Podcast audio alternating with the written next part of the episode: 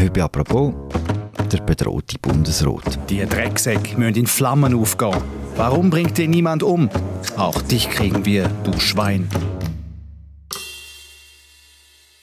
Fast tausendmal sind im vergangenen Jahr Politikerinnen und Politiker bedroht worden. Der Ton mit Trauer, Bundesräte können sich nicht mehr frei bewegen und stehen zum Teil unter massivem Polizeischutz. So wie es schon in vielen anderen Ländern ist. Wird die Schweiz gerade ein Stück gewöhnlicher? Über das reden wir heute in «Apropos» im täglichen Podcast vom Tagesanzeiger. Mein Name ist Philipp Lose, mein Gast ist der Fabian Renz, Bundeshauschef von Media. Hallo Fabian. Sali Philipp. Fabian, als Bundeshausjournalist äh, bewegt man sich auch in Bern und den Leuten, wenn ist das letzte Mal ein Bundesrat oder eine Bundesrätin und der Laube begegnet? Das ist tatsächlich schon relativ lang her, also einige Jahre her. Ich könnte es nicht mehr genau rekonstruieren. Es war der Ueli Maurer. Gewesen. Ich würde dem jetzt aber nicht viel statistische Relevanz geben. ist gut gelungen? So wie der Ueli Maurer halt ist, wenn er gut gelohnt ist oder schlecht gelohnt, das kann man seiner Miene gar nicht immer so ansehen. Es hat vor etwa sieben Jahren das Bild von Didier Burkhalter auf dem Perron am Bahnhof Neuenburg, ganz allein, er schaut auf sein Smartphone, ein Pendler wie du und ich. Sieben Jahre später findet das Bundesratsreisli wieder in Neuenburg statt. Ich war da gewesen, unter jedem Baum ist ein Personenschützer gestanden. Es war eine recht bedrohliche Stimmung fast schon gewesen. Was ist in dieser Zeit passiert? Gut, man muss vielleicht sagen, ähm, Bundesrat ist nicht gleich Bundesrat. Der Didier Burkhalter ist sicher eine der unauffälligeren Figuren die in den letzten zehn Jahren in dem Bundesrat war. Es hat andere, sehr viel exponiertere Bundesräte gegeben wo sich wahrscheinlich nie oder nur in Ausnahmefällen so unbekümmert hätten können bewegen unter den Leuten.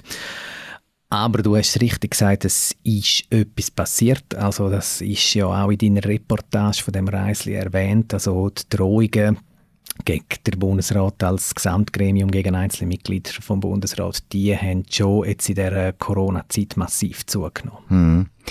Geflucht haben wir schon immer über die in Bern oben, wie man es gerne gesagt hat. Jetzt ist offensichtlich neu, dass aus diesen Drohungen konkrete Bedrohungen werden. Was ist der Grund für das? Die Entscheidungen vom Bundesrat haben wahrscheinlich noch nie so einen direkten, unmittelbaren Einfluss auf den Alltag der Leute. Oder? Also ich meine, alle die grossen Themen, die sonst verhandelt werden, also sei es Migration oder Renten oder Europa und so weiter, das sind ja eigentlich zunächst einmal abstrakte Themen, aber natürlich eben irgendwie ganze Städte geschlossen werden, eben man nicht mehr ins Kaffee kann gehen, eben man vorgeschrieben kriegt, dass man eine Maske muss tragen da und dort. Das hat ganz, ganz unmittelbare Rückwirkung auf den Alltag der Leute und das dürfte wesentlicher Grund dafür sein, dass sich die Leute direkter betroffen fühlen, dass sich viel mehr eingeschränkt fühlen als von früheren Entscheidungen vom Bundesrat und äh, sich dementsprechend mehr Wut anstaut und sich die Wut dann halt leider auch immer wieder in konkreten physischen Drohungen Bahn schlägt. Ist das etwas, was über die Pandemie äh, ausweist? Das ist, äh, erleben wir jetzt gerade, dass der Ton allgemein härter wird?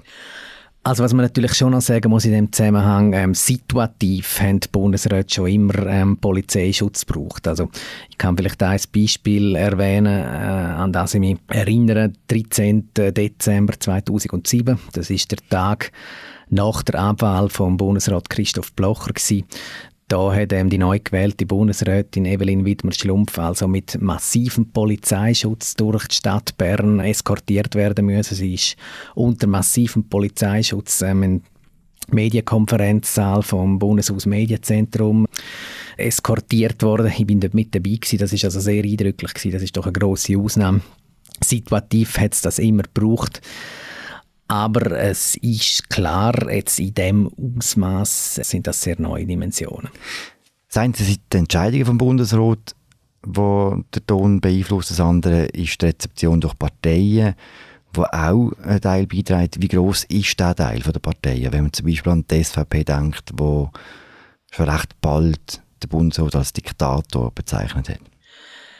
Also gerade die SVP ist natürlich nie zimperlich in ihren Titulierungen. Eben, also wenn man jetzt zurückblendet zum Fall Wittmer Schlumpf, also Verräterin und, und, und anderes, noch weniger Schönes, wo ihr da angehängt worden ist habe ein bisschen meine Zweifel daran, das ist nicht wissenschaftlich erhärtet, meine Vermutung, aber ich habe ein bisschen meine Zweifel daran, dass die Diktaturbehauptung da vom, von SVP an der Adresse vom Herrn Berse, dass die jetzt einen sehr maßgeblichen Einfluss auf die Gewaltbereitschaft in der Bevölkerung soll haben. Was ich sehr viel gefährlicher finde, sind so Aktionen, wie sich jetzt da zum Beispiel der SVP-Regierungsrat Stefan Köhliger aus St. Gallen geleistet hat. Also er hat zugelassen, dass da in einem Chatkanal von sogenannten Corona-Rebellen in seinem Namen ein Aufruf verbreitet worden ist, um auf das BAG schiessen, also feuerfrei. Das ist der Begriff, mit dem da unter seinem Namen verbreitet worden ist und das sind schon gefährliche Sachen. Also natürlich sagt er, und es ist ihm auch abzunehmen, dass er das nicht wörtlich so meint in physischem Sinn, aber in diesen geschlossenen Echoräumen von zum Teil sehr radikalen Leuten, die sich dann eben auch immer weiter radikalisieren können, ist das nicht ohne Risiko. Also da könnten im schlimmsten Fall mal wirklich konkrete Handlungen daraus entstehen. Bis jetzt haben wir so Sachen eigentlich nur aus dem Ausland kennt, eben die Echoräume, wo die Leute wirklich unsimpelig sind, wo es dann wirklich auch konkret wird. Tut sich die Schweiz gerade an, näher ans Ausland und ans politische Geschehen im Ausland?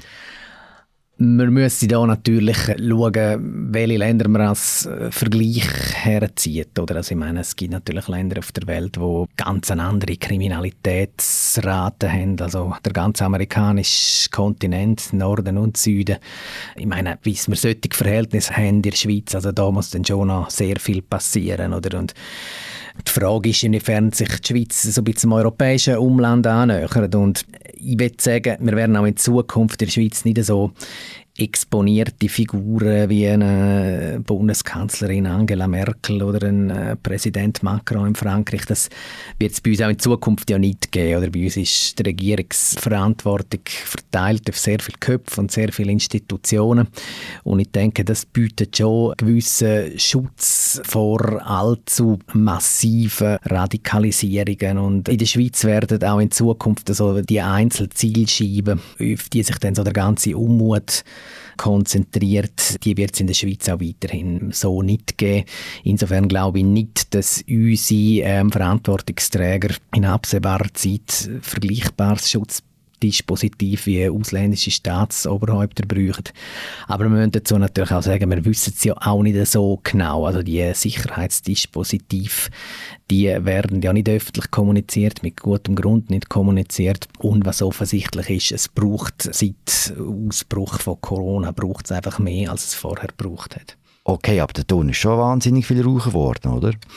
Das ist ein bisschen ein Topos, muss man schon sagen. Also in den 90er Jahren, wo ähm, die Arena vom Schweizer Fernsehen ähm, eingeführt worden ist, dort haben dort alle gefunden, oh Jesus Gott, das verunmöglicht eine sachliche Debatte, das vergiftet das Klima. Wir haben dann in den Nullerjahren mit dem Aufstieg von SVP jetzt wieder geheißen, so schlimm ist es noch nie gewesen und er giftelt sich nur noch an. Und ich hatte mal vor einiger Zeit schon ein Gespräch zu dem Thema mit dem Paul Rechsteiner ähm, die entstellteste Parlamentarier in Bern, also 1986 ist er ins Parlament gekommen und er hat dann gefunden, also die Debatte in den 80er Jahren, die sind überhaupt nicht sanft oder sachlich gewesen. Also dort ist es um andere Themen gegangen, wie zum Beispiel Verstrickung von der Schweiz mit dem Apartheid-Regime in Südafrika und das sind hochemotionale, hochgiftige Debatten gewesen. Man kann also wirklich nicht sagen, dass immer alles nur Bach abgeht und ja, wenn es mal so eine goldige Phase geht, wo alle nett und sachlich und konstruktiv miteinander umgegangen sind. Also dann frage ich mich, wenn die gewesen sein sollen. Also hart gestritten worden ist schon immer. Was neu ist natürlich, das sind die ganzen sozialen Medien, also Twitter und Facebook, also die Plattform zum auch unschöne Sachen verbreiten, die, die ist halt ungleich grösser, als sie das noch vor, nur schon vor 10, erst recht vor 20 oder 30 Jahren war. Gibt es denn politische Implikationen von dem? Also weißt, sieht man Vertrauensverlust von der Bevölkerung in, in den Bundesrat? Sieht man es vielleicht an Abstimmungen? Oder ist es wirklich einfach quasi ein Phänomen vom Zeitgeist von der Pandemie? Also die Umfragen, die mir bekannt sind, die deuten darauf hin, dass das Vertrauen ein bisschen gelitten hat. Ich meine, eben, man sieht das ja auch so neue Bewegungen wie diesen Massvoll, den sogenannten Massvoll, die da auf den Plan treten sind mit allerlei Strassenprotest gegen die Corona-Massnahmen. Es gibt meines Wissens jetzt aber auch nicht irgendwelche Indizien dafür, dass das Vertrauen ins Bodenlose kracht wäre und wie stark sich denn der partielle Vertrauensverlust wieder regeneriert, ähm, wenn wir dann einmal wirklich zur Normalität zurückgekehrt sind, das wird man sehen. Mhm. Muss man da etwas unternehmen oder einfach zeitlos spielen? Ja, es stellt sich die Frage, was man denn könnte unternehmen, sofern man zum Schluss kommt, dass man etwas müsste unternehmen. Also, und dann ist auch noch die Frage, wer, also was kann der Bundesrat machen? Also irgendein PR-Büro mit einer Image-Kampagne beauftragen, das wird keine erhitzten Gemüter ähm, beruhigen, denke ich mir.